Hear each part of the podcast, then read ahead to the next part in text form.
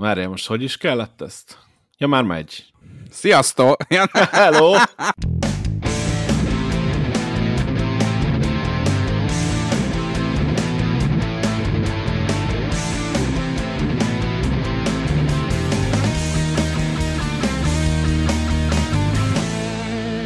Köszöntünk mindenkit a Menjetek Körbe podcast második évadjának utolsó epizódjában. Jaj, de döcögős sem ment, ez régen volt már adásunk. Természetesen most is itt van velünk dr. Juhász Zoltán, a Network 4 NASCAR szakértője. Szia Zoli!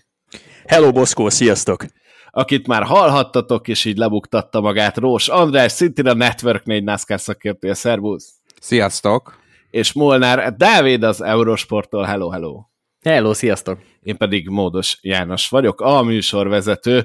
Hát hallhattátok, hogy egy picit döcögősebbre sikerült a start, vissza kell rázódni nekünk is, pihentünk, túl vagyunk itt a karácsonyozáson, szilveszterezésen, de még egy epizódot hozzábígyeztünk a második évadhoz, ugyanis nagy változások lesznek majd a harmadik évadban, de erről később, hogy telt srácok a karácsony szilveszter? Mindenki jól van, mindenki túlélte?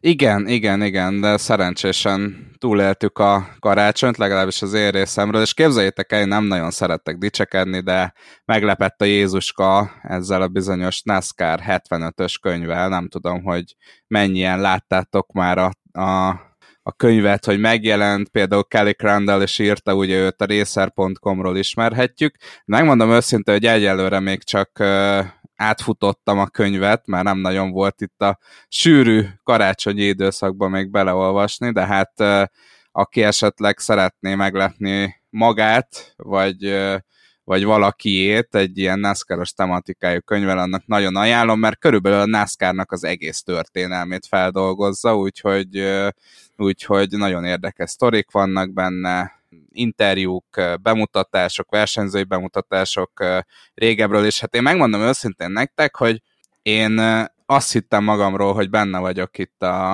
a, a NASCAR világába, de amiket olvastam a, a 60-as, 70-es évekről leginkább, hát nagyon sok olyan dolog van benne, ami, ami biztos, hogy új dolog lesz nekem, úgyhogy, úgyhogy alig várom, hogy, hogy nekiugorjak ennek a könyvnek. Ígérd meg, hogyha végeztél vele, tovább passzolod. Jó, én nagyon szívesen kölcsön adom bárkinek. Bárkinek nem. Moda, moda te még ugye kérdőjeles vagy, de... Csak kesztyűben fogom megfogni. Rá sem lehelek. Meg kell ígérned, hogy nem viszed el Korda koncertre, és akkor odagy. Nem viszont... Vagy direkt az, hogy vidd, vidd el Korda koncertre. Ha Cory Lejoy-jal találkozok, aláíratom vele.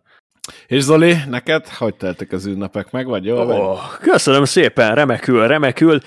Sokat pihentem, valami kicsike kis pici munka azért csak befigyel, de azt, azt tényleg ki lehetett bírni. Jól sikerült, nincs okon panaszra. Ilyen csodálatos ajándékot mondjuk nem kaptam, bár egyébként, hogyha valaki a rokonságból hallgatja, ez bármikor nagyon szívesen születésnap, névnap, nem soká közeledik, úgyhogy, úgyhogy ennek, ennek például örülnék, ez egy, ez egy nagyon jó ajándék. Szerintem bárkit meg lehet lepni, akiről tudjátok, hogy NASCAR rajongó.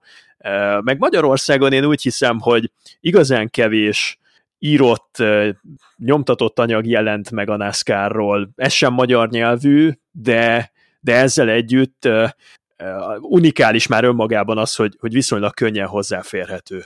Én megmondom őszintén, terveztem, hogy megveszem, de most már megvárom, amíg öt rokonottól megkapod névnapodra, születésnapodra, és abból az egyiket. Valami Szép. jól árosítva. Opportunista vagy szokás szerint, Boszkó. Ez a túlélési stratégiád. Így van. Hát 2024-ben keménynek kell lenni. Ezt tudom tanácsolni mindenkinek. Moda, te is meg vagy? Én meg vagyok, abszolút. Ilyen telezabálós történet volt az egész ünnepi időszak alatt, úgyhogy én mindenképpen jól éreztem magam. Nekem megmondom őszintén, egy picit hiányzott az autósportvilág és a NASCAR. Tehát, hogyha valahogy meg lehetne ezt így oldani, hogy az ünnepi időszakban a NASCAR rendezne egy ilyen kis gála versenyt, akkor az mindenképpen tudná emelni a ünnepnek a fényét, de hát lehet, hogy majd az NFL nyomdokaiba fog lépni a NASCAR, és megfogadják a tanácsomat. Régen ilyen volt a Race of Champions, nem tudom, emlékeztek rá, hogy két ünnep között rendezték a versenyt, és tök jó, ilyen beigli futam jellege volt a, a dolog. Ó, hát tényleg beigli futam, hát ugye szimulátoroztunk is egy jót, úgyhogy ebben így Zolit leszámítva, így hárman benne voltunk, úgyhogy, úgyhogy jó volt ez az ünnep. Igen, volt beigli futam a vsr.hu és a megyetek körberendezésében. Charlotton tettünk meg 300 mérföldet, racing természetesen, és egy nagyon izgalmas, jó futam volt. Nekem különösen sokáig, aztán találkoztam egy csapattársammal, ott nagyjából vissza is estünk mind a ketten. Általában így egymásra veszélyesek vagyunk csapaton belül, mert kicsit, kicsit jobban beleállunk a dolgokba, mint hogyha ismeretlenebb emberekkel versenyeznénk, vagy hát számunkra nem olyan közel álló emberekkel, úgyhogy sikerült kiütnünk egymást. De addig jó volt, élveztem, és hát ezt a versenyt ö, olyan ember nyerte, aki itt ül a virtuális stúdióban, úgyhogy gratulálunk Morfi ez a fantasztikus győzelemhez. Vártam, moda, vártam volna, hogy trollkodásból a moda nevét mondod, de köszi szépen. Én egy valamire vagyok kíváncsi, tehát így hárman ezt a világot már elsajátítottuk.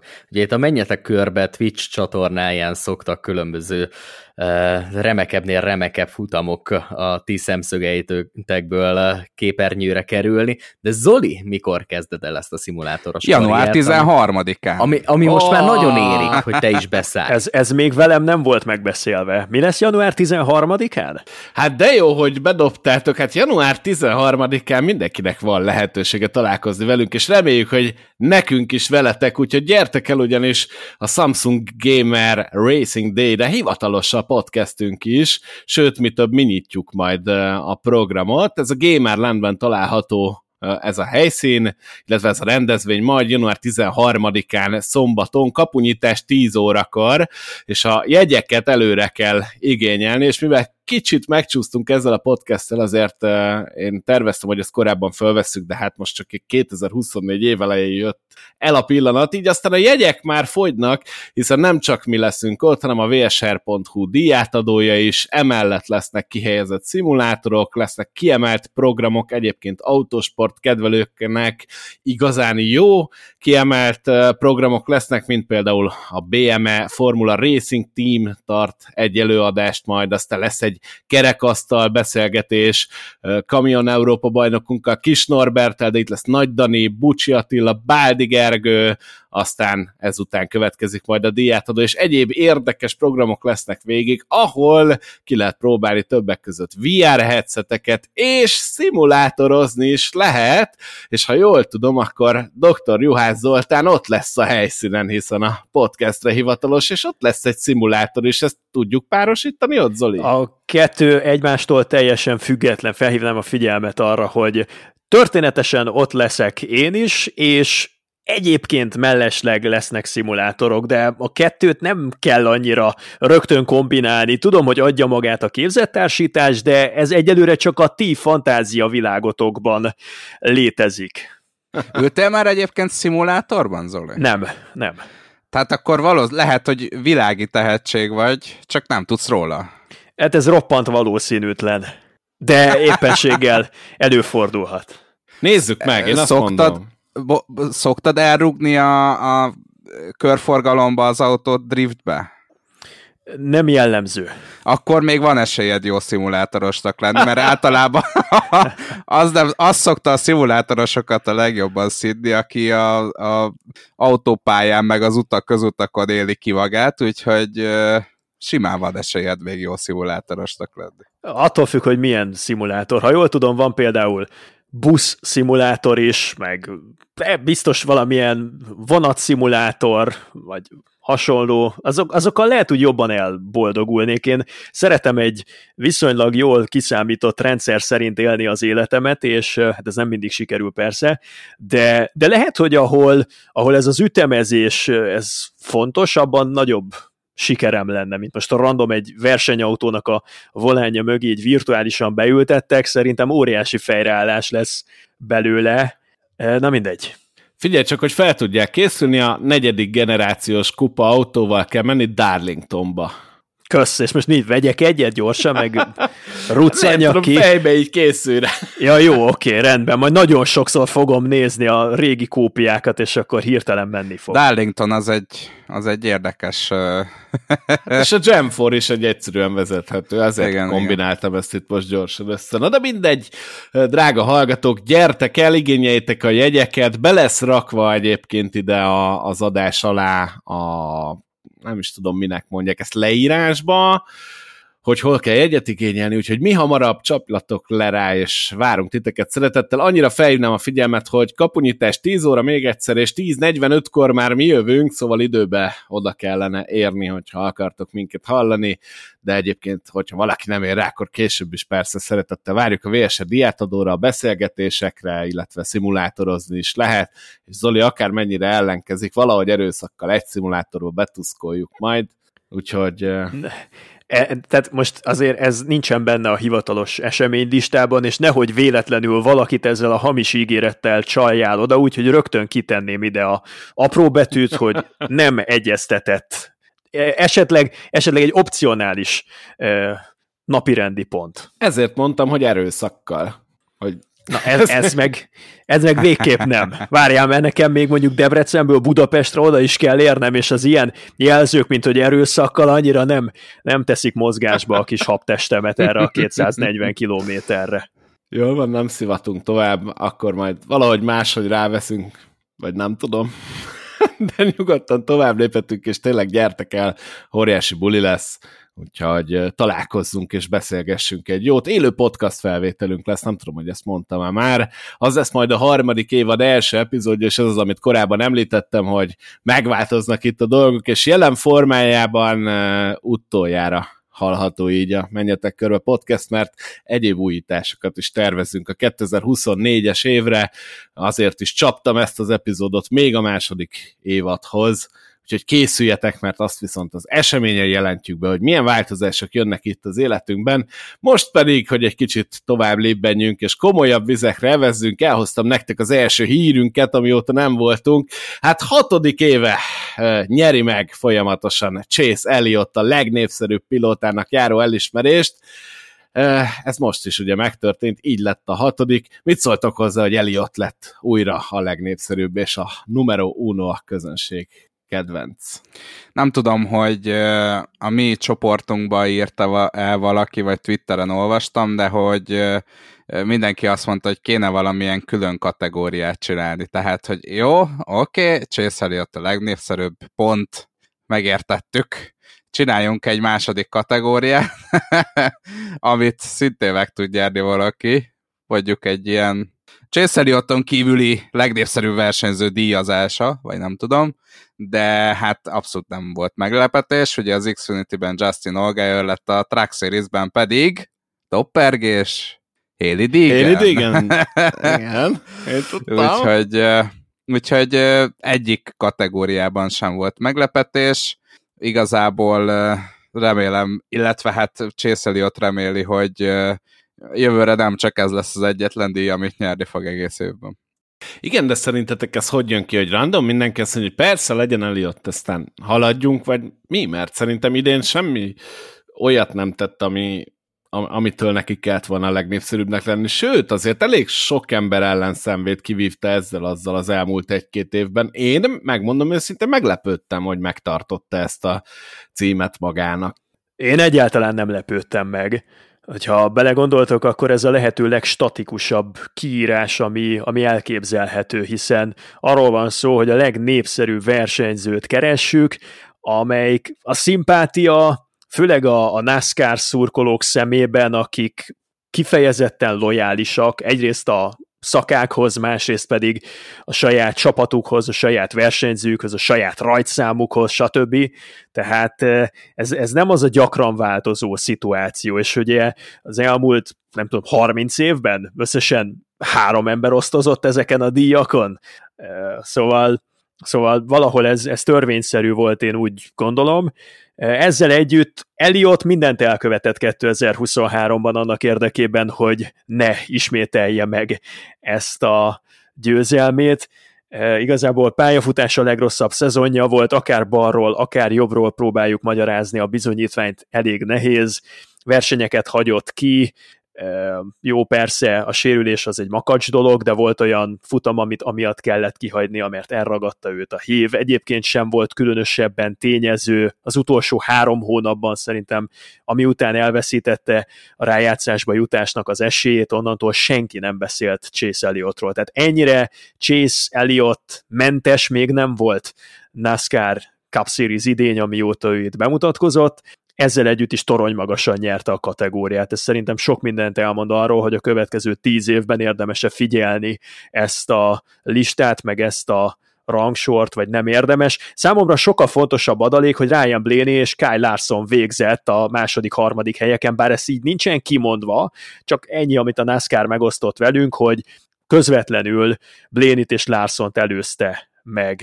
Eliott még Eliothoz visszatérve, és a, az idei évéhez, szerintem a szurkolók még inkább elkezdenek rajongani azért a versenyzőért, aki egy picit el van törve. Tehát a tökéletességnek szerintem túl könnyű szurkolni, és azért, hogyha visszanézitek Dale Earnhardt Juniornak a korai éveit, azért ő se volt mindig egy, egy tökéletes polgára a NASCAR mezőnyének, úgyhogy szerintem egy rajongó még inkább erőteljesebben elkezd rajongó, rajongani akkor a saját kedvenc versenyzőjéért, hogyha picit rosszabb formában van, vagy picit jobban el van törve, vagy picit hülyeségeket csinál, vagy picit hülyeségeket nyilatkozik, úgyhogy én szerintem a, a, az, abban egyetértek Zoli, vagy abszolút nem volt meglepő, hogy, hogy most is uh, Eliott nyerte ezt a szavazást. Szerintem ez az egész el van könyvelve. Viszont Zoli, téged miért lep meg annyira, hogy Ryan Blaney lett a második ezen a szavazáson? Nem, nem, nem mondanám, hogy meglep, hanem, hanem inkább csak úgy tudnám megfogalmazni, hogy, hogy azért talán mondjuk Kyle larson előbb mondtam volna, második helyezetnek, mint Ryan blaney mert Ryan Blaney tagadhatatlan, persze egy szimpatikus versenyző, ő nyerte a bajnokságot, de, de azt hiszem, hogy, hogy Kyle Larson az kettejük közül, aki inkább képes bevonzani figyelő szempárokat NASCAR-on innen és túl, ő az, aki egy megosztóbb figura, aki, aki, akiért igazából csak rajongani lehet, vagy, vagy eltolni magadtól, de nagyon semlegesnek nem tudsz maradni, és egy ilyen szimpátia szavazáson az ilyen típusú figurák jobban szoktak szerepelni, mint a most értsétek jól, lassú vízpartot most karakterek, mint például Ryan Blaney. Nem pont ez a probléma? Tehát, hogyha valakit vagy szeretnek, vagy utálnak, akkor értelemszerűen nincs meg az a billegő közösség, akik adott esetben mellette tehetnék le a voksukat. Tehát szerintem ez inkább fordítva működik. Kyle Busch sem volt soha a legnépszerűbb versenyzők közt. De most már kezdünk közeledni a felé. Tehát én, én simán belelátok egy olyat, hogy Kyle Busch mondjuk pályafutása utolsó szezonjában az Eliott mögötti második legnépszerűbb lesz ezen a listán. A vektort jó irányba húzza Kyle Busch, mondjuk nem mintha őt a akár csak a legkevésbé érdekelni az, hogy mi a, a lenyomat, ami marad utána, meg hogy hogyan csapódik le a Kyle Busch-i attitűd a nézőkben. Persze ebben neked biztos, hogy igazad van, ugyanakkor szerintem ha egyszer valaki megtörheti Eliottnak a hegemóniáját, akkor az Kyle Larson lehet. Ő benne sokkal inkább látom azt, hogy amikor mondjuk megnyeri az Indy 500-at. Most csak egy példát mondok, és nem azt állítom, hogy 2024-ben fog megtörténni. Amikor, amikor végérvényesen beteljesíti a saját maga végzetét, hogy ő lesz ennek a generációnak a legnagyobb autóversenyzője, vagy a nem tudom, ízlés dolga a második legnagyobb autóversenyzője a saját generációjának, akkor, akkor azért azt szerintem nagyon el fogja kezdeni így a győzteshez gravitálni a tömegeket. Na de hogyha a rajongói nem is hagyták el Chase Elliotot a az egyik legfontosabb ember a csapatából, viszont igen, hiszen Eddie de Hont eltávozik a Hendrik Motorsportstól. 12 évet töltött ott, 26 győzelme van, és természetesen ő volt ott Eliott mellett, amikor a 2020-as bajnoki címet megszerezték, Eddie de Hont pedig Josh Berryhez csatlakozik, és átpártol a Stuart House Racinghez 2024-re. Na, ehhez mit szóltok? Szerintem azért ez egy nagy érvágás lehet Eliottnak, nem? A legnépszerűbb pilótát ott hagyja a crew azért ez... Na álljunk meg egy szóra azért. Eddie de Hond talán a legjobb spotter a spotter állás tetején, vagy valami nagyon hasonló. Hosszú-hosszú időn keresztül szolgálta az Eliott családot, meg eleve Rick Hendricket, és az, hogy ő kiválik ebből, az talán spottere, igen, nem tudom, mit mondtam. Nem én mondtam rosszat, azért van itt egy ilyen kis közös chatünk, és én véletlenül Krúcsifet mondtam. Ja, jó, oké, rendben. Szóval e, azért ez egy elég e, emblematikus dolog. A 9-es csapatnál valami nagyon nem működött az előző szezonban, bár megkockáztatom, hogy inkább az elmúlt másfél évben valami nem működött, mert amióta elindult a 2022-es idénynek a rájátszása, azóta Chase Elliott nem tényező. Van egy Super Speedway futamgyőzelme, és és a 2023-as szezon lement anélkül, hogy futamot nyert volna, hogy rájátszásba került volna, és hogy betöltötte volna azt a sztár státuszát, amelyik jellemezte őt. Tehát Chase Elliott hiányzott ebből a szezonból, és ez részben betudható Ellen Gustafsonnak is, a 9-es csapatnak, a pit csapatnak, és lehet, hogy részben betudható volt a Spotternek is, jó ég tudja elképzelhető, hogy próbálják egy kicsit új alapokra helyezni a működését a 9-es gárdának, és Eddie de Hunt azt nyilatkozta, hogy nem ő hozta meg ezt a döntést. E, ami, a, ami szerintem szürreális, nagyon ritkán fordul elő egy, egy Hendrik Motorsportsnál, hogy valakit ilyen hosszú szolgálat után felállítanak. Ez tényleg ritka, mint a fehér holló. Innen békésen szoktak így, így nyugdíjba menni az emberek, a Greg Ives-ok, amikor ez a szokásos történet, aminek nagyon sok igazságtartalma van, hogy több időt szeretnék tölteni a családomban, és akkor úgy háttérbe vonul. De Eddie de Hantnál valami más lehetett, mert azt nyilatkozta, hogy nem az ő döntése volt, ettől függetlenül számára nagyon nehéz ezt feldolgozni, összetört a szívem, mondta Eddie de Hunt, és aztán nem sokkal később jött a bejelentés, hogy Josh Berrynek meg Rodney Childersnek a munkálatait fogja segíteni a Stuart House Racingnek a négyes számú gárdájánál. Óriási erősítés a Stuart House Racingnél. Nem tudom, hogy mire mennek vele, mert legkevésbé a spotter problémákat láttam eddig a Stuart House-nál, de azért egy ilyen nagy játékost behozni a csapatba, az szerintem, szerintem mindenképpen egy jó tárgyalási alapot sejtethet. Valamivel Tony Stewarték még mindig tudnak vonzóerőt kifejteni, akár a legelitebb, legelismertebb szakemberekre is. Pénz? Lehet, hogy a pénz? Persze, hát ez biztos, hogy téma, meg tényező, de Berrynek eddig nem a szponzorációs háttere volt leginkább ismert, tehát nem tartozik a legkiemeltebben szponzorált versenyzők közé. Van, van neki köszöni szépen, de azért nem gondolnám, hogy mondjuk a Napánál többet fizetne a Eddie DeHont spotter munkájáért és vannak ott olyan pénzügyi lukak a Stuart House Racingnél, amiket érdemes betömködni. Gondolok itt arra, hogy elveszítették a Bust, meg Kevin Harvicknak a fél szponzorációs háttere az úgy megszűnt támogatni 2024-től a Stuart House Racinget. Nem hiszem, hogy olyan rettenetesen sok eltapsolni pénze valója, pénze lett volna, eltapsolni való pénze, azt hiszem talán így lenne helyes a mondat, lett volna Tony Stewartnak, jó ég tudja, lehet ebben van valamiféle romantikus, váltsuk meg a világot, és, és oda megyek, ahol érzem, hogy nagyot tudnék lendíteni egy istálónak a szekerén. Eddie the Hondban lehet, hogy volt egy olyan, hogy elnézte a Stuart House Racingnek a gépészkedését, és azt mondta, hogy Rodney Childersben és Josh Berryben látok olyan potenciált, amihez én hozzá tudom tenni azt a hiányzót, ami, ami, ami kiemelheti ebből az apátiából ezt az istálót. És hogyha már említetted a Stuart House Racinget, akkor ide bedobnám a másik hírünket, ami kapcsolódik, hiszen megvan a nagy bejelentés, hogy ki az a pilóta, aki érkezik, mert azt ugye már tudtuk, hogy az Xfinity bajnok a Cole Caster maradt 2024-ben is a csapatnál, de az Xfinity-ben fog ugyanúgy versenyezni, mint az idei évben, és hát hivatalos se vált, hogy Noah Gregson érkezik a csapathoz, akiről Tony Stewart nyilatkozta, hogy minden szinten jól teljesített, ahol eddig versenyzett, és rendszeresen teljesen versenyben volt a bajnokságban meghatározó szerepben, és hát azt mondta Stuart, hogy pontosan ilyen versenyzőkre van szükség az SHR-nél, lennél a csapatnál, és örülünk, hogy Noah Gregson a csapatunk tagjává vált. Most, hogy biztos, most mi a véleményetek? Nem akarok héterkedni, mert ugye felszólították a hétereket a Stuart House Racing összes social media profilján, hogy hagyják abba, és megmutatják most ők ezen a héten, hogy mi is a történelmük. Hát jó, megmondom őszintén, hogy ránézek erre a Stuart House Racing pilóta felállásra, és ebben óriási betli lehetőség van. Tehát most már nincs meg az a biztonsági háló, amit Kevin Harvick nyújtott, Noah Gregson gyakorlatilag cup szinten eddig csak betlizett, mégis Tony Stewart úgy gondolja, hogy ő, a, ő lesz az, a Stewart House Racingnek a Kyle Larsonja, tehát, hogy gyakorlatilag ingyen az ölébe hullik egy generációs tehetség, legyen így, legyen így.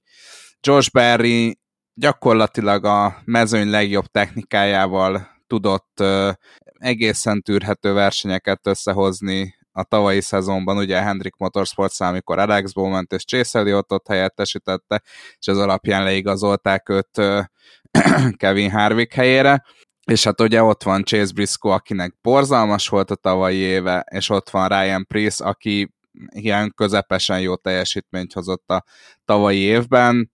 Ebben a Stuart House Racing felállásban benne van az, hogy, hogy tényleg top 20-on kívül fognak menni az összes versenyen, ha csak a technikába nem javulnak valami óriási. Josh Berry-től szerintem az első teljes szezonjában nem várhatod el, hiába Rodney Childers a crew chiefje, nem várhatod el, hogy, hogy vigye a hátán a csapatot, és hát ugye Noah Gregson a, a legnagyobb kérdője, hogy ő mire lesz képes. Na, számomra nagyon meglepő, de hát Tony Stewart így döntött, és, és pont. És ezt már sokszor láttuk, hogyha Tony Stewart úgy dönt, akkor, akkor az pont, és jelenleg úgy néz ki a Stuart House Racing, hogy négy olyan versenyző ül a négy autóban, ami Tony Stewartnak a választása. Tehát ha ez a csapat nem lesz sikeres, akkor másra nem foghatják, mint arra, hogy Tony Stewart építette fel ezt az alakulatot ezekkel a versenyzőkkel. Na várjál, én inkább a másik oldaláról fognám meg ezt a dolgot. Tehát én nem temetném a Stuart House Racinget csak azért, mert olyan versenyzők vannak ott, akik viszonylag kevesebb jó eredménnyel rendelkeznek, vagy adott esetben kevesebb tapasztalattal. Itt gondolok mondjuk Josh Berryre, de hát azért a Noah Gregson féle tavaly félbeszakadt szezon is eléggé nagy kérdőjeleket hagyott maga után. Bocs, NASCAR szinten hány bajnoki címe van ennek a négy versenyzőnek? Szóval um, szerintem nem egy... Figyelj, szerintem a futamgyőzelmeket is össze tudjuk számolni. Igen, igen, igen. Na várjál, NASCAR szinten, vagy NASCAR Cup szinten? Mert NASCAR, NASCAR Cup szinten, szinten egy picit kevesebb, azért NASCAR, Cup szint, NASCAR szinten azért vannak bőven győzelmek, főleg ugye Noah Gregson Xfinity no, pályafutása. Hát meg Briscoe. Bri- így van.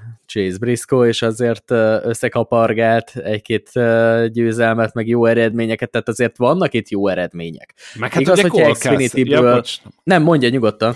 nem semmi, csak mondjad, hát mondjad. már nincs csak abba. Na, hát ez az. Éppen erről van szó. Az Xfinity-be is sikerült levinni egy olyan versenyzőt, aki cup szintre nem volt jó helyére, sikerült egy minőségi cserét csinálni, Xfinity bajnoki cím lett a vége a történetnek. Szóval, ez a négy versenyző szerintem nem annyira bitang rossz, sőt, azt sem mondanám, hogy bárki e közül a négy versenyző közül egy, egy Jimmy Johnson lenne, egy Richard Petty lenne, bárki, akiben ilyen szintű teljesítmény vagy tehetség lakozik, de azért én ilyen szinten nem temetném ezt a csapatot. Kettő lehetőség van. Az egyik, amit te vázoltál, Andris, hogy ebből egy óriási betli lesz, mondjuk nem tudom, hogy ennél nagyobb betli hol lehet, mint ami a tavalyi évben volt, mert gyakorlatilag Kevin Harvickon kívül ez a csapat sok mindent nem csinált, de a másik lehetőség... És Kevin Harvick sem, erre... amúgy. Gondold végig, hát, moda, azért... hát milyen eredményei vannak Harvicknak? Egy második hely, amit elvettek? Hát jó, de ő legalább ott volt. Tehát a többiek ilyen Ja, top, értem. 20, Értem. top 20-on kívüli eredményeket hoztak. Tehát nyilván itt nem a futamgyőzelem, meg bajnoki címesei, meg stb. ilyenekre gondolok, hanem arra, hogy Kevin Harvick ebből a négyesből azért egy kicsit kimagaslott. Most nincsen Kevin Harvick, innentől kezdve van négy olyan versenyzőjük, akik tulajdonképpen lefelé már nem nagyon mehetnek, csak fölfelé mehet ez a sztori. A Josh Berry féle beugrás azt szerintem megmutatta, hogy Josh Berryben azért van potenciál.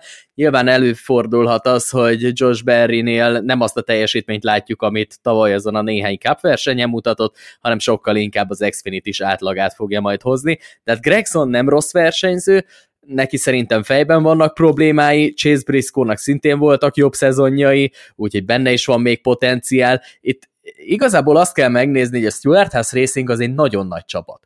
Vannak kiváló szakemberek náluk, vannak nem teljesen rossz versenyzőik, van egy óriási tapasztalat a csapat mögött, amire lehet építkezni, hogy ebből az anyagból mit tudnak összegyúrni, az szerintem a lehető legkevésbé múlik a versenyzőkön, sokkal inkább azon, hogy a versenyzők milyen támogatást kapnak hátulról, és ezzel a támogatással mit tudnak magukból kihozni. Most nagyon nehéz volt visszatartanom, hogy ne röhögjék bele, amikor elképzeltem a szavaidat mondjuk Tony Stewart szájba beleadva, hogy srácok, hát mit aggódtok, vannak nem teljesen rossz versenyzőink 2024-re. Azért ez, ez erős, nem? Tehát értem, amit mondasz. Jó, akkor, értem, akkor, amit akkor mondasz, csak... kimondom, kimondom, Boszko, szerintem Josh Berry és Noah Gregson ennek a csapatnak a húzó nevei lehetnek, Chase Briscoe-nál meg attól függ, hogy éppen milyen szezont kapott el. Ryan Priest meg ilyen kis van off eventes ember, tehát hogy egyszer összehoz egy második helyet, aztán három-négy héten keresztül nem látjuk a top Félre 20-ban. ne értsen, nem a tartalmával akartam vitatkozni, csak a megfogalmazása, hogy erre építeni egy csapatot, hogy nem Nem teljesen szavak rosszak. embere. De nem teljesen rosszak a pilótáink, higgyétek el. De rosszak, de nem. De annyira nem azért. Én némi ellensúlyt szerettem volna állítani azzal kapcsolatban, amit a Morfi Tök mondott. jó, aki én teljesen köszönöm szépen, hogy ezt megpróbáltad. Kíváncsi vagyok, hogy, kíváncsi vagyok, hogy Zoli mit fog ebbre reagálni. Több ideje volt felkészülni. Én csak arra hívnám fel a figyelmeteket, srácok, hogy valahogy a hasonló a hasonlóval elég szépen képes elegyedni. Értem ez alatt azt, hogy a Stuart House Racing olyan versenyzőket tud szerződtetni, akik a NASCAR Cup Series mércéjével mérve Stuart House Racing szintű versenyzők. Tehát amilyen jó csapat a Stuart House Racing, olyan jó versenyző Ryan Priest, olyan jó versenyző Noah Gregson, olyan jó versenyző a jelenleg ismert Josh Berry. Tehát eh, én ebben semmi problémát nem látok, ennyi jelenleg az ázsiója a Stuart House Racingnek, Noah Gregson nem az évszázad fogása, sőt, hoz magával egy akkora hátizsákot, ami alig fér be a Stuart House Racing műhelyeibe, isteni szerencsé, hogy rajtszámonként ma már csak 7 kocsia lehet egy istállónak, nem pedig 15, mint mondjuk 5 évvel ezelőtt volt, mert akkor az a nagy szókmók, a sok előítélettel, meg a sok kritikával, meg a sok hebrendséggel, amit hoz magával Noah Gregson, biztos, hogy nem fért volna már be a Stuart House Racing műhelyébe. Szóval megoldandó feladatok egész sora, én nem sok fantáziát látok, ha nagyon őszinte leszek ezzel a kvártettel kapcsolatban, viszont nem, nem tudom. Nem, próbáljunk optimisták lenni, és próbáljuk azt mondani, hogy, hogy valaki valahol lát valamiféle kifelé vezető, fölfelé ívelő spirált ebből a, a koncepcióból.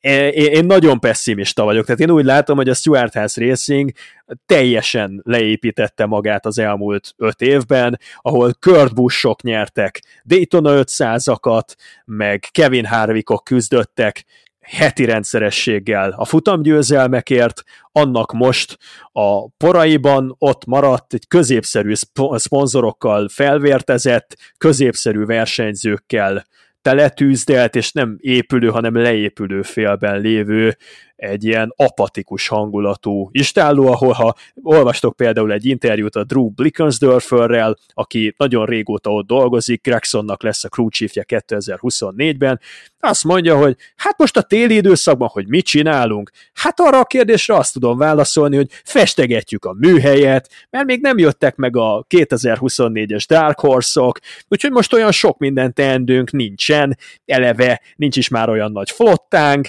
meg még nem jöttek meg az eredmények a szélcsatornából, hogy ez az új kaszni ez mire lesz képes, majd még utána fogjuk ezeket az új kasznikat elvinni, festeni, meg fóliáztatni, meg a jó ég tudja még mindent csinálni, hát most pihenünk, meg ugye a social media csatornákat építgetik, de nem hiszem el, vagy, vagy óriási vetítésben van az egész istálló, vagy tényleg még csak annyi fogalmuk sincsen, hogy a tetemes hátrányukat hogyan tudnák ledolgozni egy tél alatt. Eléggé luxus szerintem feladni pár hónapot ebből a nagyon rövid téli időszakból, amikor lehetne fejlődni, előrelépni, és ehelyett festegetik a műhelyt, meg várják, hogy majd jönnek az eredmények a Fortól a szélcsatornából.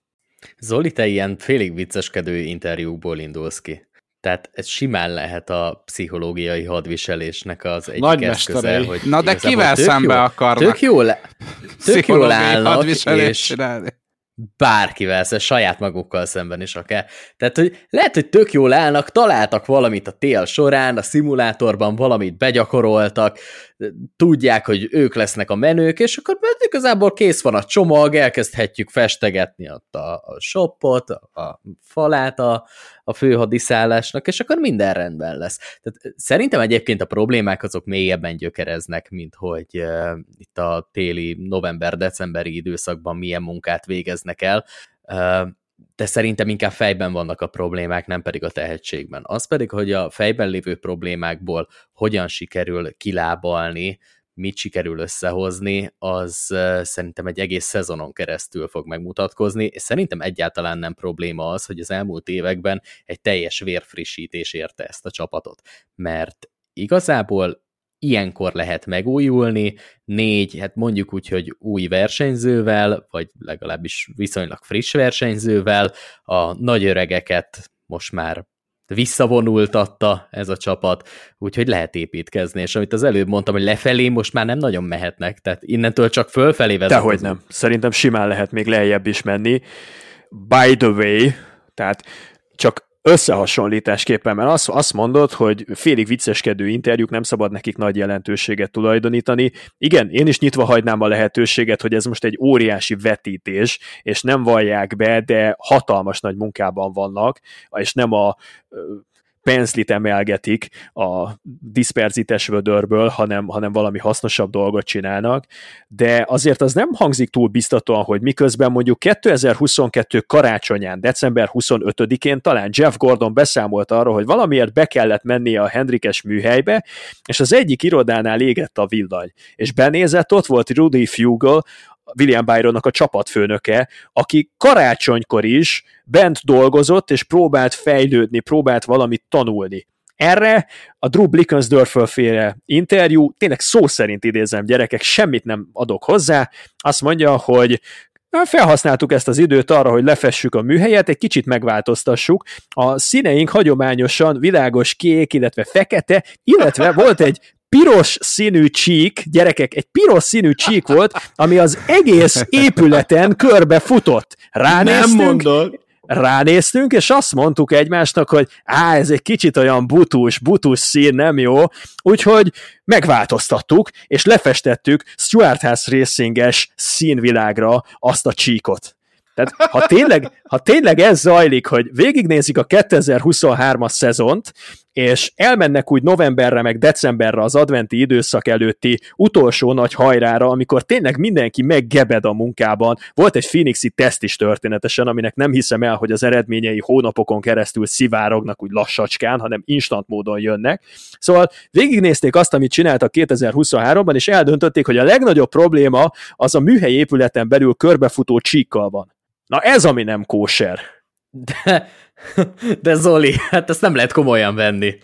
Tehát nem viccelj, ez annyira Stuart. Tehát ez Tony Stewartnak volt, tehát Tony Stewartnak voltak ilyen nyilatkozatai, aztán nyilván nem gondolta komolyan, hogy szembe kéne állítani egymással az egyik felét a mezőnynek a másikkal, és szembe menni, tehát meg nem akarta megölni Joey Logano, csak hát maximum felpofozni De egy kicsit. gyerekek, tehát, hogy én elhiszem, hogy ti azt gondoljátok, hogy ez vicc, csak nincsenek ott az eredmények az elmúlt évekből, amik azt mondatnák velem, hogy elhiszem, hogy ez nem vicc. Hát majd most jönnek. Most annyira jól állnak, hogy el lehet kezdeni vitatkozni azon, hogy éppen milyen főleg, színeket használnak a Főleg a úgy, hogy Tony Stewartnak lesz ideje foglalkozni a csapattal. Ja, nem ide, bocs, mert hogy ugye teljes szezont fut majd az NHL-ébe, úgyhogy... hát figyelj, négy másodperces futamai vannak, fut belőle hármat, 12 másodpercet elvett az életéből. ja, azt annyit szeretnék hozzátenni, Zoli, hogy nem mi hisszük, csak Moda hiszi. Jó, mert én végig nevettem az elmúlt 15 percet, szóval... De... Szóval akkor megint az, már így lezárva ezt az évadot, hogy Moda vs. Moda többiek. csak. várja, várja, várja, akkor Iván sztoriból mi lett idén? Megúsztam. Kezdődik. Megúsztam. Hogy... Kezdődik. Ah. Okay. Na de, hogy tovább lépbenjünk egy kicsit, akkor nézzük meg, hogy a Shane Van Gisberger sztorival mi lett, ugyanis lett vele nagy dolog. 2024-ben a Colleague Racing színeiben a 97-es Chevy-vel teljes Xfinity szezont fut Shane Van Gisbergen. Ez szerintem óriási hír, és ez már biztos, de ami még fontosabb talán, hogy még hét kupafutamon is rajthoz áll majd, azt már természetesen a Trackhouse racing teszi, bár ez még nem száz százalék, mert rebesgetik oda is a kóligot.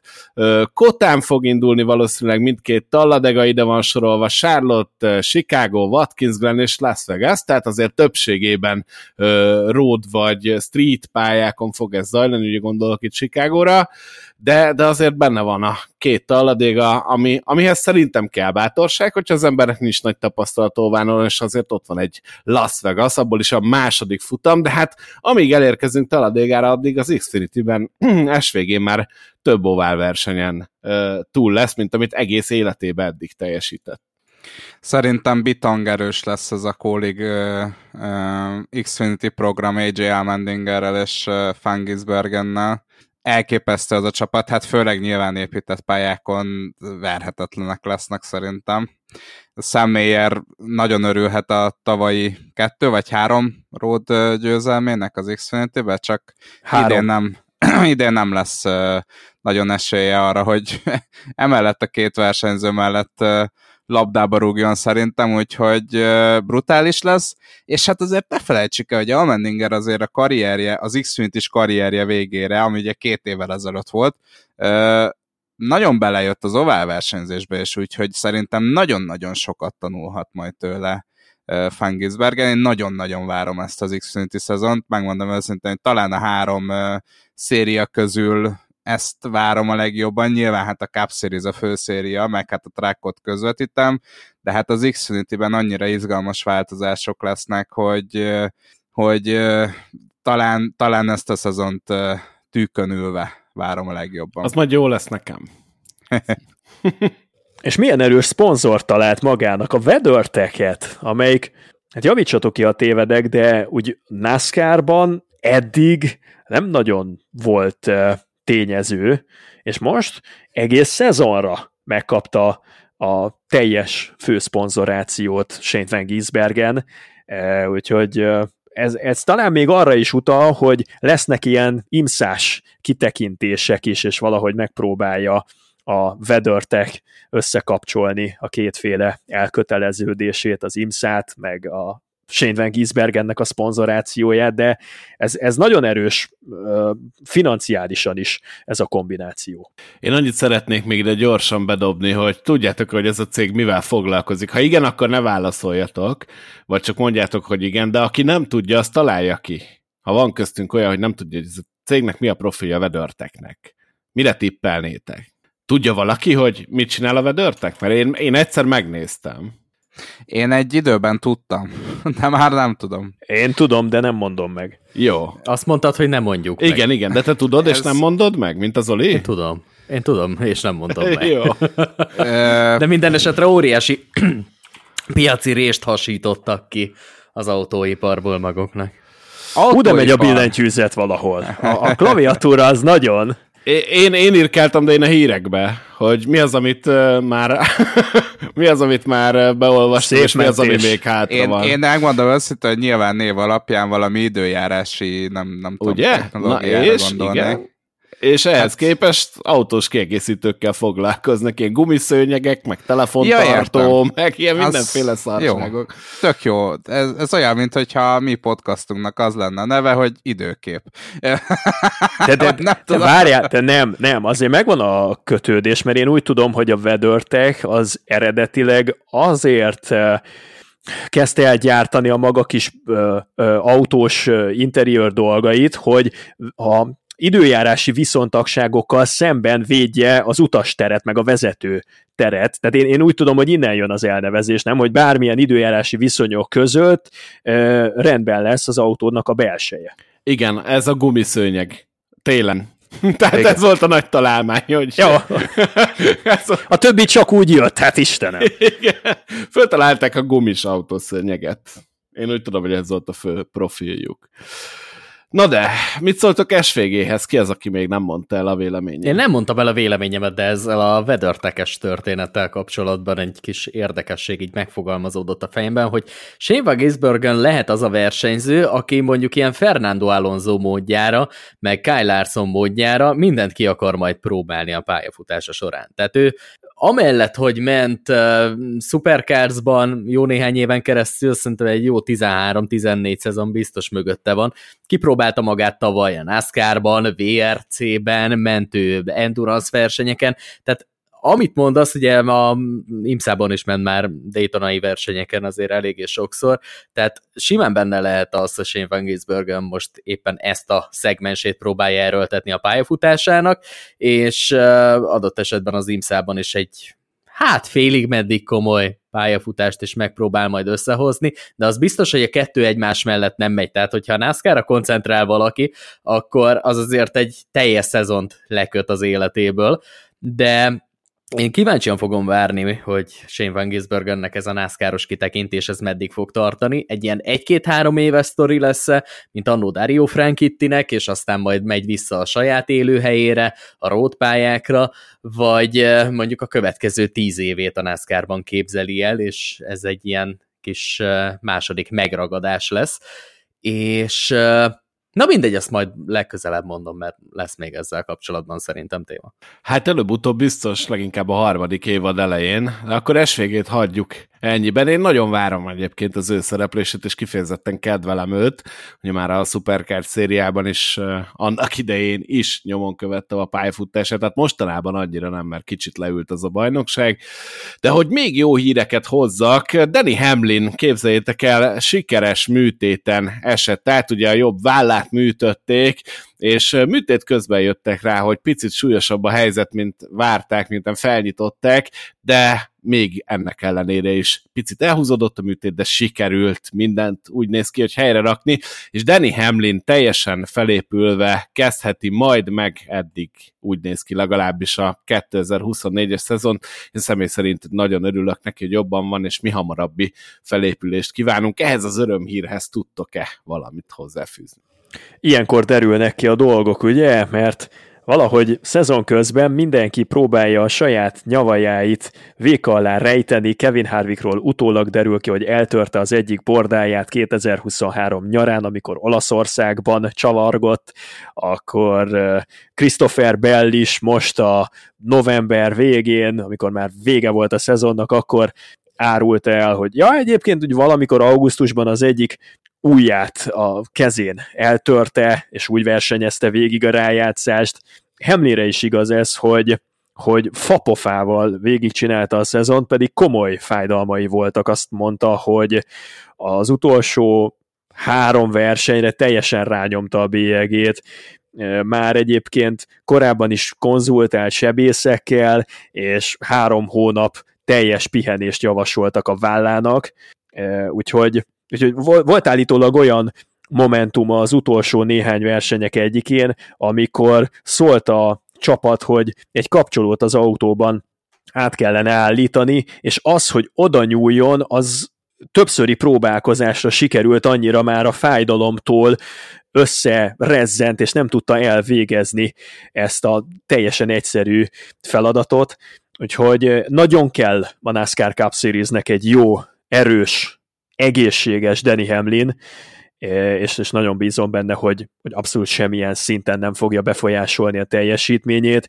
Állítólag februárban és márciusban még nem lesz százszázalékos, tehát az szinte bizonyos, hogy a Clash futamon és a Daytona 500-on Danny Hamlinnek még lesz, vagy fel lesz kötve a válla, vagy legalábbis valamilyen módon korlátozva lesz a, a mozgásban, azt követően viszont talán tényleg hosszú távra rendbe rakták a vállát. Nagyon bízom benne, hogy ez így lesz. Akkor az egyik legfőbb gyakorlata Danny Hamlinnek valószínűleg az lesz a szimulátorban, hogy a balesetek előtt mindig vegye le a kezét a kormányról, mert a Daytona 500, ugye a clash azért olyan nagyot nem lehet esni. Nyilván ezzel az autóval azért tudjuk, hogy a kis baleset is nagy baleset, de azért a Daytona 500-on ott, ott az nagyon érdekes lesz, hogyha tényleg még nem százszerzelékos állapotban kell működnie majd Danny Hamlinnek, de ahogy te is mondtad, jobbulást kívánunk neki, és reméljük, hogy százszerzelékos formában lesz majd valamikor az év során. És még jött egy fontos hír a 11-es csapat házatájáról, hogy 2024-ben is megmarad a 12 versenyre szóló szponzorációja a FedExnek, tehát 12 alkalommal fogjuk látni ezzel a fóliával Hamlint. Ez pontosan ugyanannyi, mint a 2023-as szezonban volt, mert pedig 2023-ra azért elég szépen visszafogta a támogatását a FedEx, globális szinten is szépen visszavetették a saját költségvetésüket, de legalább úgy tűnik, hogy, hogy ennél a 12-nél stagnál a visszaesés, ez azért Hamlin jövője, meg a pályafutása végének a meghosszabbítása szempontjából kulcsfontosságú, hogy élvezze továbbra is a FedEx bizalmát. Abszolút, és tényleg reméljük, hogy mi hamarabb felépül. Nekünk pedig maradt két óriási témánk, amit ide a műsor végére tartogattam, és melyikkel szeretnénk kezdeni? Van egy tévés, meg van egy teszt. Mondjátok, hogy melyiket dobjuk belőle. TV. TV, beszélgessünk akkor a tévéről, ugyanis megköttettek eh, a következő tévés szerződések, amik 2025-től 2031-ig érvényesek, és ez egy picit bonyolultra sikerült most, ugye ez, eh, ha jól számolok, akkor 7 évig lesz érvényben, és úgy néz ki a dolog, hogy, és akkor most mindenki figyeljen, a Foxnál marad az első 14 verseny, ami tehát természetesen magában foglalja a Dayton 500-at, illetve a teljes track szezon 2025-től 2031-ig. Aztán az első 14 verseny után, a 15. versenytől bejön az Amazon, én úgy tudom a Video Prime-mal, tehát azzal a streaming szolgáltatóval, ami egyébként Magyarországon is elérhető, öt versenyt fognak ott közvetíteni, feltehetőleg a Kók 600-at is ott láthatják majd a külföldi nézők, itthon természetesen továbbra is a Network 4 kötelékében magyar kommentárral meg lehet majd tekinteni a futamokat, úgyhogy itthon nem lesz változás, nem kell aggódni. Ezt követően jön a TNT 5 versennyel, amibe valószínűleg beleesik Chicago, és aztán a záró 14 fordulót benne a bajnoki döntővel Phoenixből pedig az NBC közvetíti majd, és még van egy kis csavar, hogy a szabad edzéseket és az időmérőt a szezon első felében az Amazon fogja adni, a második felében a TNT, tehát ebből a kalapból ez speciále teljesen kikerült a Fox és az NBC, az Xfinity-s jogokat pedig már kibeszéltük egy korábbi adásban, ezek az új híreink. Hát mit szóltok ehhez? Azért elég nagy változások. Szerintem ez inkább problémát fog okozni, mint sem előnyére válna a NASCAR-nak. Ugye ez olyan szempontból egy teljesen újdonság, ahogy mondtad, ugye ez a Amazon fél a sztori, hogy vannak olyan versenyek, vagy lesznek olyan versenyek, amiket majd csak online lehet egy streaming szolgáltatón keresztül élőben figyelemmel követni. Tehát ez egy óriási változás, és azt hiszem, hogy lépünk a 21. század második harmadába szép lassan bele ezzel a dologgal. Viszont mikor volt az legutóbb 2020-ban, azt hiszem 2000, 2000-ben, 2001-ben jöttek az új tévészerződések. Tehát addig pont az volt a probléma, hogy a pályák azok saját maguknak értékesítették a közvetítéseket és az adott versenyt, azt egyik héten az egyik csatornán lehetett nézni, másik héten a másikon. Most megint egy kicsit visszajönnek ezek az idők, és ez egy kis kavart okozhat az emberek fejében. Most gondoljatok bele, hogy ha itt Magyarországon ilyen megosztottság lenne, hogy az edzés nézed az egyik csatornán, utána a versenyt már a másikon kell keresned, de két hét múlva már más fogja közvetíteni, de utána hoho nem is tévében kell keresni, hanem streaming szolgáltatón, hogy aztán majd egy másik tévécsatornán tud megnézni a versenyeket. Tehát szerintem a nézettség szempontjából ez nem fog jót tenni a NASCAR-nak Hát aztán nyilvánvalóan a másik része a dolognak az ott van, hogy ennél zsírosabb szerződést a NASCAR közvetítésekért még nem kötött, úgyhogy ilyen szempontból azért ez, ez bizony előnyére vált a szervezetnek. Nézettség szempontjából nem biztos, hogy a legjobb dolog lesz. Igen, sok oldalról megközelíthető ez a kérdés, de akárhogy is a pénzre fogunk kiukadni a végén. Soha még ennyit nem fizettek televíziós közvetítési jogokért a NASCAR-nak a televíziós társaságok. 7 év, 7,7 milliárd dollár, ez egy évre vetítve 40%-kal több bevételt eredményez, mint a korábbi szerződés. De ennek volt ára. Mint például az, hogy lekerül sok verseny a nagy Foxról, és a nagy ABC-ről, és mennek a Fox Sportsra, illetve a nagy NBC-ről, illetve mennek az NBCSN-re, vagy most már a, a USA-re, tehát eleve elveszít olyan földi sugárzású adókat, és ott megjelenési perceket, órákat a NASCAR, amik eddig kitették a nézettségének a dandárját. Tehát amíg, amíg mondjuk a Daytona 500-at nézi 9-10 millió ember a nagy Foxon, addig a Fox Sportson egy átlagos Cup Series versenyt három, három és fél millió ember szokott nézni, és akkor már szerintem nem teljesít olyan rosszul a Fox Sports. A kábel az mindig rosszabb nézettséget produkál, mint a nagy földi sugárzású adó. És a NASCAR nem véletlenül lépte meg ezt, azt hiszem, hogy volt egy iszonyú nagy nyomás a csapatok oldaláról. A Steve Phelps is bejelentette, hogy az nem állapot, hogy ez az üzleti modell, ez még mindig nélkülözi azokat a bevételeket, amik profitábilissá tennék a kupacsapatoknak a működtetését. És ezzel, hogy 40%-kal nőtt a befolyó bevétel, azzal nyilván többet tud juttatni a NASCAR a csapatoknak, egészségesebb lesz ennek talán az, az egész NASCAR-nak, a NASCAR csapatoknak a működtetése, nem lesznek ennyire kitéve a szponzorok óhajának a csapatok, talán nem kapnak akkor a szeletet a tortából a pályák, illetve a NASCAR, mint amennyit százalékosan eddig kaptak, és ez egy mindenki számára élhető világ lesz.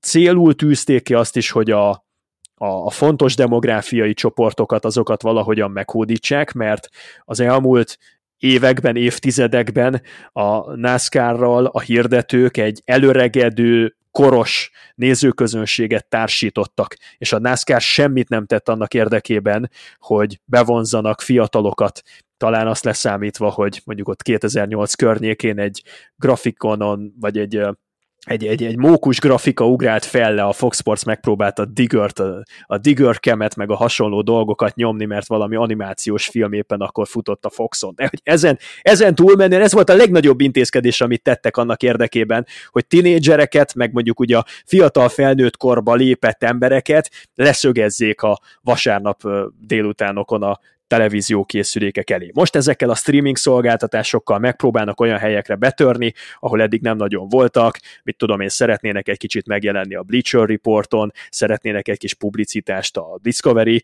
különféle felületeitől, ami, ami nagyon helyes, ezért valamilyen árat fizetni kell. Én, én, én ebbe nem látok problémát, hogy a nézőknek most figyelni kell, hogy, hogy most merre kapcsoljam a tévét, meg elő kell fizetni szolgáltatásokra. Sajnos tudomásul kell venni az összes nagy amerikai ö, sportjog, az annyira szét van szórva, hogy egy átlagos sportrajongónak az amerikai Egyesült Államokban egyszerre nagyon sok felé kell fizetni. Ez lehet jó, lehet rossz, attól függ, hogy melyik oldaláról kapom a pénzt, vagy fizetem a pénzt, de ez, ez a nagy major sportok közvetítési jogainak az útja, ez, ezzel nem érdemes vitatkozni. Morfi, neked mi a meglátásod ezzel kapcsolatban? Én megmondom őszintén, hogy sok meglátásom nincs ezzel kapcsolatban, mert az a szerencsés helyzetünk van, hogy hogy Magyarországon legalábbis a közel jövőben maradnak a közvetítések. Igazából nekünk csak annyi lesz a különbség, hogy mit hallunk a fülünkön majd.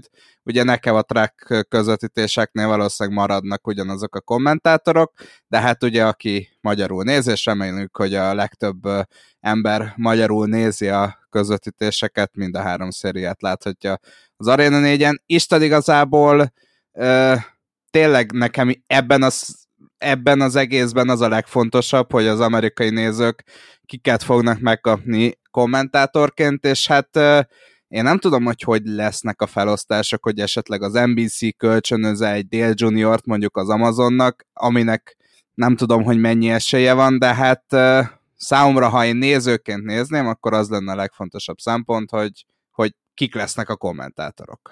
Hát igen, nekem az egyetlen nagy pozitívum ebbe a sztoriba az jelenleg az, amit Zoli is elmondott, hogy nagyságrendileg körülbelül évi 40%-kal lesz több a bevétel, és remélem, hogy ebből a csapatoknak is bőven ki fog jutni, ugyanis hát nagyon nagy lázadozások voltak, hogy ebből így önmagában nagyon nehéz megélni és pluszosan kijönni.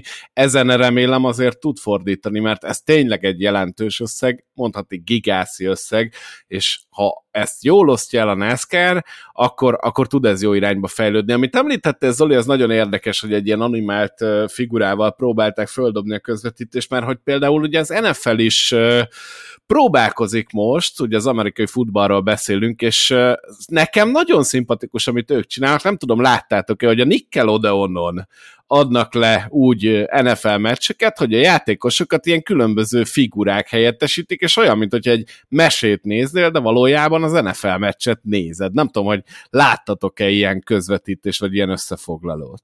Igen, igen, igen, ez szenzációs. Tehát, hogyha gyerek lennék, akkor, akkor biztos, hogy odaültetném magamat a képernyőről, és nem bírnám levenni a szemet a képernyőről. Úgyhogy uh, zseniális, amivel próbálkoznak a... De ezt magyaráz már hogy hogy néz ez ki pontosan? Ez, ez konkrétan úgy van megcsinálva, hogy mint hogyha egy mesét néznél, de Igen. látod az amerikai focipályát, meg látod a játékosokat, csak ilyen cuki figurák vannak, olyan, mint hogyha egy ilyen Pixar filmet néznél, vagy ilyen animált filmet néznél. Tök a múltkori... ilyen effektekkel van, meg hogyha valaki nagyon meglódul, de akár egy visszahordással, vagy egy passzelkapás után nagyon fut, akkor ilyen iszonyat cuki effekteket raknak, mint hogyha égne a talpa alatt a talaj, ja, meg ja. így van megcsinálva az egész. Meg a Tini Ninja Technőcökből volt két karakter a a múltkori közvetítésben a sideline reporter, tehát ők jelentkeztek a pálya mellől, úgyhogy ilyeneket képzeljetek el. Én most megnéztem egy ilyen videót, tehát óriási lenne NASCAR alatt egy ilyen. Fantasztikus. Én egyébként egy Daytonai Big One-nál, ahogy Ryan Priest hatszor fellepül a levegőbe, egy ilyen hanghatás, hogy koak, koak, koak, koak, koak, meghallgatni. Igen, és, és ez tényleg annyira kreatív, tényleg spongyabob föl van húzva a kapuba, meg ilyen hihetetlen. Én ilyen bejelentkezésből láttam már Patrikot is, például szintén a spongybobból, ez véletlenül kreatív, és, és hihetetlenül látványos, tehát tényleg megfogja a gyerekeket. Valami ilyesmit el tudnátok képzelni a NASCAR-hoz is, hogy ilyen akár ilyen animált játékautókkal, meg tényleg nagy crash valami kis effekt, vagy valami. Hát ugye ez úgy működik, ez úgy működik, hogy azért van egy normális közvetítés is, amit tud nézni a néző. Tehát azt abszolút el tudom képzelni, hogy, hogy egy extra csatornán leközvetítik ilyen formába, vagy a Prime-on legyen egy ilyen közvetítés, egy olyan közvetítés, szerintem ez, ez, ez fullosan. De egyébként nem csak az NFL, hanem az F1 is csinált, hogyha jól emlékszem, ilyen F1 Kids közvetítést, kettőt vagy hármat idén, Úgyhogy hát ez a jövő, tehát hogyha a fiatal generációt meg akarod nyerni, akkor, akkor ezt kell csinálnod. És ezzel kell egy autóversenynél, vagy bármilyen sporteseménynél megnyerni egy nyolc éves gyereket? Hogy ott van hát igen, mert különben meg... elmegy pokémonozni, tehát hogy ők nekik már nem, tehát hogy mondjam, a sport az szerintem egyre kevésbé lesz úgymond divat, kivéve mondjuk, hogyha ilyen tényleg nagyon nagy, mondjuk a fociról beszélünk, vagy Indiában a kriketről, de, de alapvetően szerintem igen, igen, mindent meg kell tenni, hogy a fiatalokat minél fiatalabb korba megnyerd. Aztán nyilván 18 éves korában már nem ezeket a közvetítéseket fogja nézni, de nem is neki fogod gyártani akkor. De egy életre megnyered, hogyha lá- lehet, hogy egy életre megnyered, hogyha lát egy ilyen közvetítést fiatal korában belenéztem, és ez tényleg zseniális, nagyon jó pofa, és szerintem a NASCAR-nak még az az előnye is meg lenne, hogy a verdáknak köszönhetően le van gyártva a tartalom, tehát az, azzal tökéletesen tud azonosulni akár több generáció is. Megkockáztatom, hogy még talán az olyan élemedett korúak is, mint amennyien mi vagyunk, vagy legalábbis egyes szám első szemében beszélek, én vagyok, tehát ez, ez még szórakoztató lehet rövid időn keresztül, ezt nem állítom, hogy minden héten négy órában, de rövid időn keresztül szórakoztató lehet, úgy felkeltheti az érdeklődést, vagy segíthet kedvencet választani, hogyha ha rá van animálva, nem tudom, most direkt olyat mondok, aki már visszavonult, Kevin Harvickra rá van animálva a Willem McQueen, ő azon a hétvégén a gyerekek szavazatai alapján Willem McQueen, és őt megkülönböztetett figyelem övezi, külön amikor, amikor bekapcsolod ezt a közvetítést a gyerekeknek szólót, akkor őt, akkor őt mutatják a tömegből, a, a, a legnagyobb riválisai a, akkor megkapják a Verdák filmből a legnagyobb riválisoknak a kis animációit, és ezt lehetne váltogatni, a szerepeket újra lehetne osztani, mert nem hiszem, hogy hétről hétre mondjuk 36-38 versenyzőt mind-mind izgalmassá lehetne tenni, de így párat kiemelve a tömegből, az szerintem egy, egy nem elvetendő gondolat. Akkor szerintem nagyjából ki is találtuk, hogy mivel fog próbálkozni a NASCAR ilyen 40 év múlva. Kb. annyi szokott kelleni nekik, hogy ezeket az új dolgokat behozzák, és akkor azzal meg lehet nyerni a fiatalokat. Egyébként, ha már a verdákat említetted, akkor talán az volt az utóbbi 20 év egyetlen ö, ilyen pozitív vagy értelmes próbálkozása, mert nagyon sok, ö, akár komoly szimulátoros versenyzőről is tudjuk, hogy, hogy bizony-bizony a verdák miatt kezdett NASCAR-ozni, és olyat is tudunk, aki, aki már azért a Track Series-ben is csillogtatja tudását hétről hétre. Te emlékszel, hogy ki nyilatkozta ezt, Morfi? Hát ha tippelnem kéne, akkor vagy Carson Hosszavár, vagy Raja Karut. Raja Karut volt. Én úgy tudom, hogy ő, ő a verdák miatt szeretett bele a NASCAR-ba, és, és most már ott van a versenypályán, szóval nem volt ez teljesen elvetevő dolog, de szerintem az legkevésbé jött a NASCAR-tól. Tehát az körülbelül a Pixar kitalálta, megcsinálta, és rohadt jó volt a NASCAR-nak, de kb. így ennyi, de nem tudom, hogy van-e komolyabb összefüggés. Lehet, hogy meg lesz az első helyreigazítás. Na, na de miért találta ki a Pixar? Azért, mert akkor a NASCAR megkerülhetetlen tényező volt. Jeff Gordon, meg Taylor Hart Senior, vagy Jimmy Johnson, azért olyan figurák voltak ott mondjuk 1998 és 2006 között, akik akiket mindenki ismert az amerikai Egyesült Államokban, tele volt velük a tévé, állandóan reklámokban szerepeltek, late night showkban szerepeltek.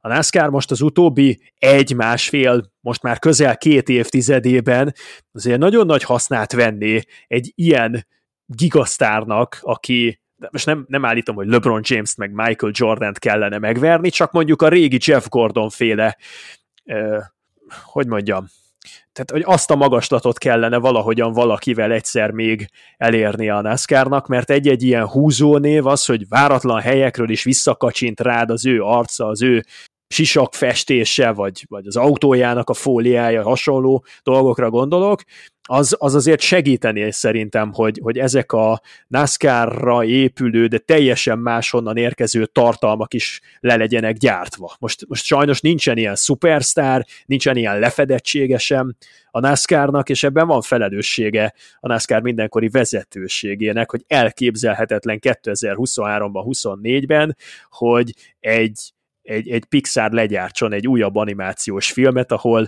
mondjuk vannak ilyen Chase Briscoe utalások, vagy, vagy, vagy mondjuk a Darlingtoni versenypálya lenne az egyik ikonikus helyszín, tehát abszolút elképzelhetetlen, mert kivonult, ugye elhaladt a világ, a mainstream világ a NASCAR mellett egy kicsit.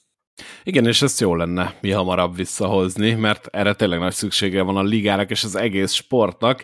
És volt még egy dolog, amire óriási szüksége volt ennek a szakágnak, az pedig egy Phoenixi teszt, amit már megtartottak az év végén, és már említetted, Zoli, hogy pont az SHR kapcsán, hogy azért nem hiszed, hogy innen hetekig, hónapokig jönnek az eredmények, valószínűleg ezt már a legtöbb csapat kiértékeli, miközben az SHR a csíkokkal bébelődik. Na de nézzük is, is, hogy mi történt itt, ugyanis a Fordot Ryan Blaney és Chris Busher vezette ezen a teszten, Christopher Bell és Eric Jones voltak a Toyotától, Kyle Larson és Corilla Joy pedig a Chevyket vezették, és hát az egyik kedvenc nevünk nyilatkozott ennek kapcsán, dr. Eric Jacuzzi, aki azt mondta, hogy ennek a Phoenixi tesztnek valahol az a cél, hogy a 2024-es sortoválos csomaggal kapcsolatban találjanak némi irányt, hogy, hogy, hogy jók legyenek ezek a versenyek, és nyilván a gumik és az aero tekintetében kutakodnak első körben. Mit lehet tudni erről a tesztről, hogy sikerült, és uh, mire számíthatunk a sortoválokon 24-ben? Van-e már valami komolyabb konklúziója ennek? Igen, Ryan Blaney-re támaszkodom, amikor azt mondom, hogy az új splitterben van fantázia. Állítólag azonnal éreztette a hatását, ahogyan ugyanazzal a setuppal ráengedték a 12-es Mustangot a pályára, mint amivel megnyerte a bajnokságot. Blaney egyből érezte a drasztikus, leszorító erő vesztést ezzel az új splitterrel. A másik dolog, amit teszteltek az aerocsomagban, az egy egyszerűsített diffúzor, amiben csak kettő terelő lapka kap helyet. Ez állítólag nem hozott akkora radikális változás sem a leszorító erőben, sem az érzetben, mint amit a NASCAR várt tőle. De az új splitter az rendben van. Azzal még dolgoznia kell a NASCAR-nak, de Bléni azt mondta, hogy határozottan a jó irányba egy egész nagy lépés, sokkal nagyobb, mint ami volt Richmondban, azzal a lift splitterrel, amit tavaly nyáron kísérleteztek, annak már eleve nagyon rossz volt a felhangja annak a tesznek, mert az valójában New Hampshire-re volt bekalkulálva, csak aztán a New Hampshire-i eső elmosta, át kellett vinni Richmondba, teljesen más pálya, nagyon nem működött az a fordított splitter megoldás, és egy másik irányba kellett Dr. Eric Jacuzziéknak elindulni. Úgyhogy ebben most van fantázia, és a másik dolog, amikben Hát bőven van még fantázia, az a gumik. Chris Busher mondta, hogy életében annyi gumit még nem tesztelt, mint ezen a kétnapos Phoenixi gyakorláson, összesen tán több mint egy tucat, sőt, talán két tucat különféle gumikeveréket vetett be a Goodyear ez alatt a két nap alatt, és változatlanul az az irány, hogy a short trackeket aerocsomag és gumi csomag oldaláról próbálja feljavítani a NASCAR, és a gumik futó felületénél ott egy jóval vastagabb futófelület mellett fogja letenni a voksát a Goodyear, ez nagyobb hőt tart, nagyobb mozgásteret biztosít a csapatoknak, könnyebben gumizza a pályát az abroncs, és saját maga is jobban tartja a hőt, úgyhogy ezt állítólag szereti a NASCAR, amiket lát, meg a versenyistálók is elég jó visszajelzéssel szolgáltak, például az őszi Martinsville-i futam után erről az új irányvonalról. Úgyhogy nagyjából itt tartunk, ezeket tesztelgetik, hozzá kell nyúlni a short track csomaghoz, és én nem vagyok megelégedve azzal, hogy eltelt két hónap a szezonzáró óta, és egy darab kettőnapos Phoenixi teszten vagyunk túl, ahol ráadásul még elpazaroltunk egy csomó időt arra, hogy a hangtompítókkal babrált a NASCAR, meg még próbálják jobban hűteni a versenyzőket, de annak se füle, se farka annak az iránynak, amit vett ez az egész dolog, mert abból meg semmit nem lehetett érezni. Szóval nagyon kevés ez a kiútkeresés, és ez nem fogja meghozni a várt hatást. Önmagában ez a két kis eset ilyen tüneti kezelés, hogy hozzányúlunk a splitterhez, meg a diffúzorhoz, az nem fogja azt az egész csomagra kiható nagy-nagy problémát elhárítani, ami miatt a short trackek sajnos nem olyan fogyaszthatóak, mint régen voltak. Moda Morfi, ti hogy vélekedtek? Látjátok az előrelépést? Remény, reménykedünk, vagy most hogy lesz ez? Remény hal meg utoljára. Tehát uh, szerintem egyébként olyan nagyon nagy előrelépésre nincs szükség, azért nem voltak annyira borzasztóan emészthetetlenek ezek a dolgok, de meglátjuk. Tehát most egy tesztből kiindulva nem feltétlenül vonnék le messze menő következtetéseket, meglátjuk élesben. Hogyha most írásban beszélgetnénk, akkor azonnal beírnám, beraknám a Jeremy Clarkson félre Power! More power! Mémet, úgyhogy nekem csak ennyi a véleményem az egészről. Erősebb motorokat a népnek hadd szóljon. És akkor itt az a ritka esetek egyike jut, jön velünk szembe, hogy egyetértek Danny Hamlinnel.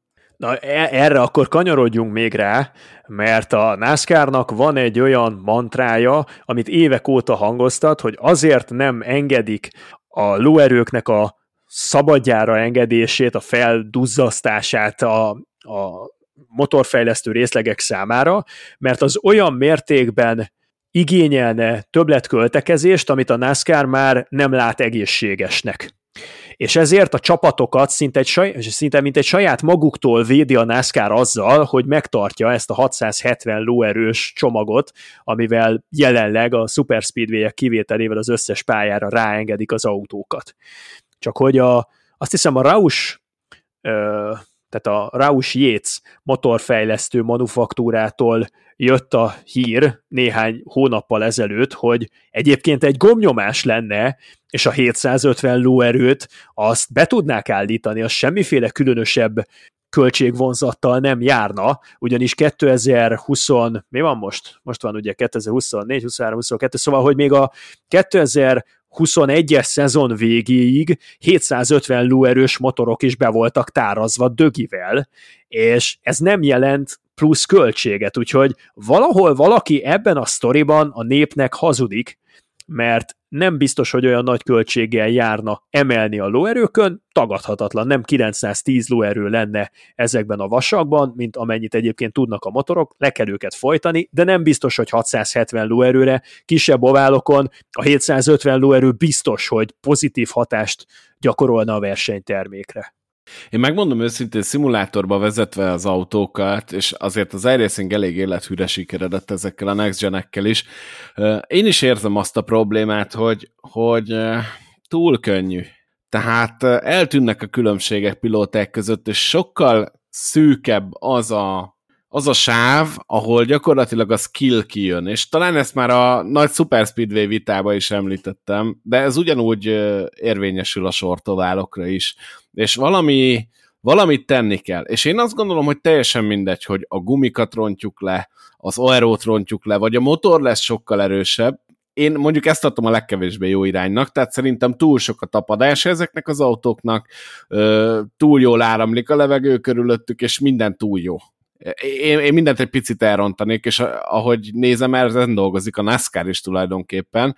Azt értem, hogy ezen a büdzsén ezen vitatkoznak, meg azért itt tényleg van némi logikai bukfenc, úgy, ahogy elmondtad, Zoli, de de talán egyszerűbb lenne tényleg rosszabb gumikat vinni, csökkenteni valahogy az aerót, mert, mert a mechanikai tapadása is túl nagy ennek az autónak, és az aeró tapadása is túl nagy ennek az autónak, és pontosan ettől szűkül be az a sáv, amin belül a, a skillnek, a tudásnak van helye, és szerintem sokkal jobb lenne, hogyha ez, ez bővebbre nyílna, ez tágabbra nyílna, és nem csak a sortoválokon, hanem egy picit mindenhol.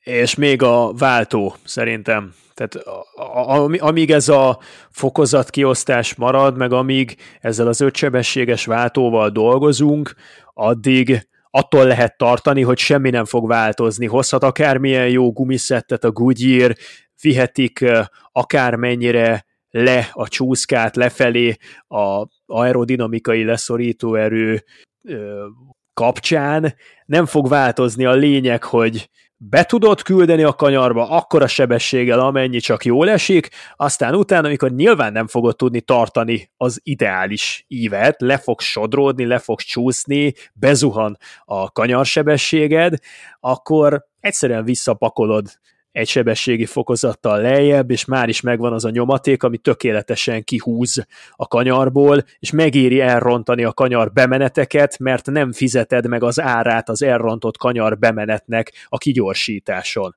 És ebből van az, hogy visszaélésszerűen használja mindenki a lökhárítókat, meg a felfüggesztéseket, és tolják maguk előtt a többieket a rövidebb oválokon, mert túl lehet lőni büntetlenül a kanyar bemeneteket, és valahol ez egy picit, nem akarok most túl letargikus képet festeni, de, de valahol tényleg ez a versenyzésnek a, a halála, amikor ez történik. Úgyhogy a, a, erre értettem, hogy a probléma az komplex, sokrétű, és hogyha tüneti kezelést csinálunk, és csak egy vagy két dolgot próbálunk meg megjavítani, akkor azzal csak azt érjük el, hogy az egész egyensúly az felborul, az összes többi probléma itt marad, és még képezünk mellé újakat is.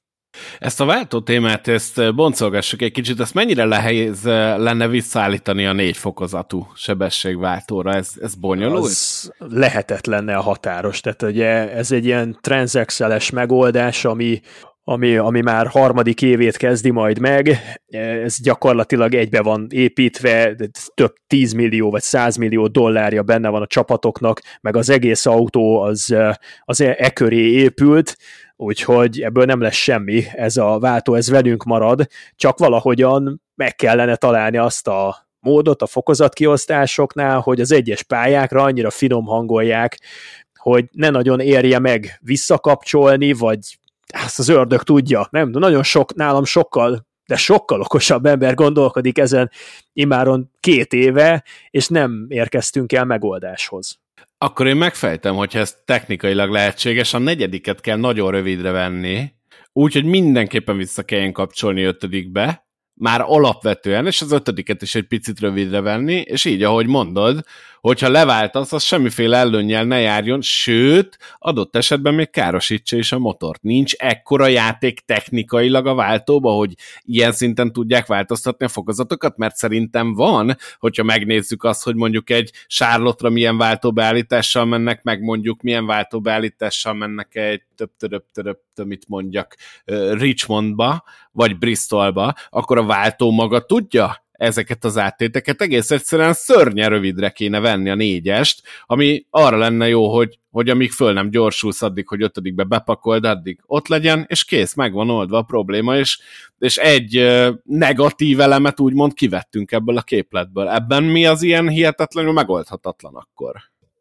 Tudod, szerintem az benne a nagyon nehezen megoldható, hogy ad egy, ezt senki nem tesztelte még eddig, amiről te beszélsz, ad kettő pedig a jelenleg is olyan viszonylag hosszúnak tűnnek a sebességi fokozatok, ideértve a 3-as, 4-es, 5-ös sebességi fokozatot is, hogy az egyes autók között gyakorlatilag semmilyen különbség nincsen Értem ez alatt, hogy a legtöbbször azért dívik kiugrani a rajtnál, az újraindításoknál, mert hogyha 0,2 másodperccel hamarabb padlózod le a gázpedált, mint az előtted haladó, akkor az azt jelenti, hogy te, amíg a adott pályán a végsebességeteket el nem éritek, ami egy nagyobb pályán lehet, hogy egy teljes körbe, vagy akár másfél körbe is beletellik, addig neked meg lesz az a 0,2 másodperc előnyöd, hogy te hamarabb adtál gáz. Tehát már eleve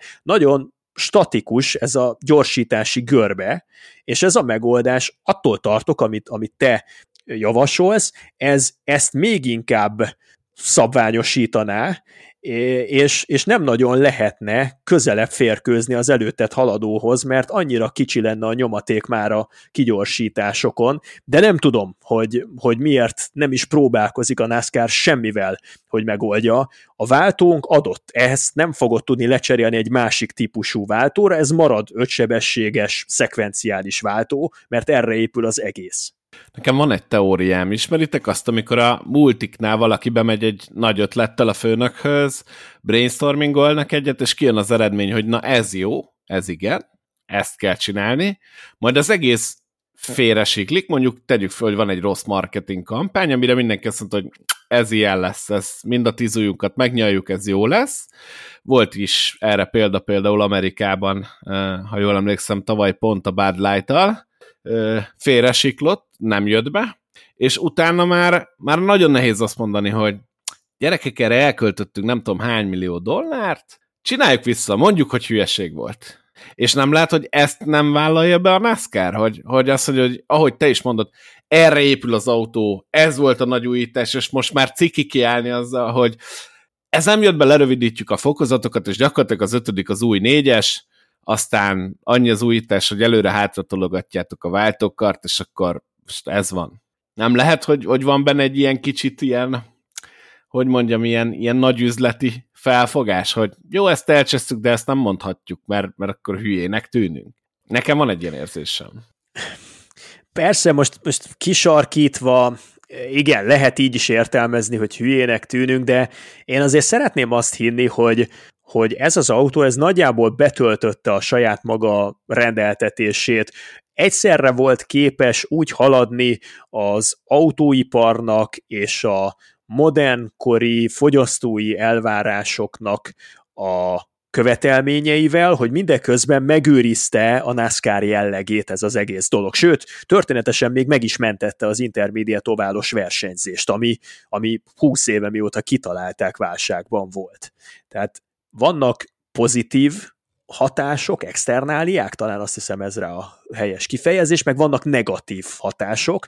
Én azt kifogásolom, hogy engem nem, nem a felelős keresés érdekel meg most, hogy, hogy hülye volt, vagy nem volt hülye, engem az érdekel, hogy, hogy milyen megoldási javaslatokkal állunk elő, és mennyi erőfeszítést teszünk abba, hogy ez javuljon. És most kifelé optikailag, ami hozzánk eljut, én azt látom, hogy kevés kevés agytröz dolgozik ezen, kevés próbálkozás van, fél évente tartunk egy short tracken egy tesztet, amin fel vagy lecibálunk terelő lapkákat a diffúzorról, na ez nem fogja megoldani a problémát, meg most a splittert megpróbáljuk fordítva felszerelni, és akkor megnézzük, hogy na mi van. Aztán kiderül, hogy tulajdonképpen olyan nagyon sok minden nincsen.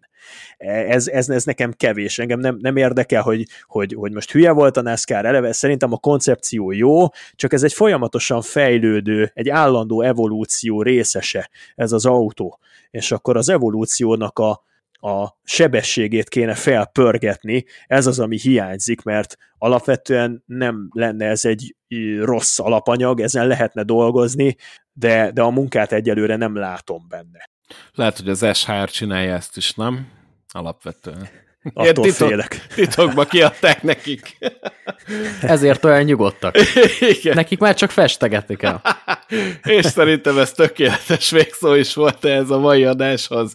Várunk titeket január 13-án a Gamerlandben, ne felejtsétek, mi délelőtt leszünk, tehát olyan körülbelül negyed tizenegyre érjen oda mindenki, aki szeretne, majd a leírásba kell keresni, hogy hol kell igényelni a jegyeket, ne felejtsétek el, és gyertek, mert találkozni szeretnénk veletek, és várunk titeket ott is szeretettel. Kisebb meglepetésekkel is készülünk, amiket nem árulhatunk el, de a harmadik évad első adása ott lesz fölvéve, úgyhogy mindenki láthatja, hogy hogy készül egy ilyen epizód, és hát némileg nekünk is furcsa lesz, mert általában uh, elég messze ülünk egymástól, de most ott leszünk uh, közvetlen közelben, úgyhogy ez egy extra rész lesz. Gyertek el, nézzétek meg, beszélgessünk egy jót. Köszönjük szépen, hogy meghallgattatok minket, kövessétek figyelemmel a Twitch-en az iRacing-es NASCAR versenyénket, ha érdekelt titeket, ö, aztán kövessetek be minket Facebookon, Twitteren, meg mindenhol, és találkozunk január 13-án. Jók legyetek, sziasztok!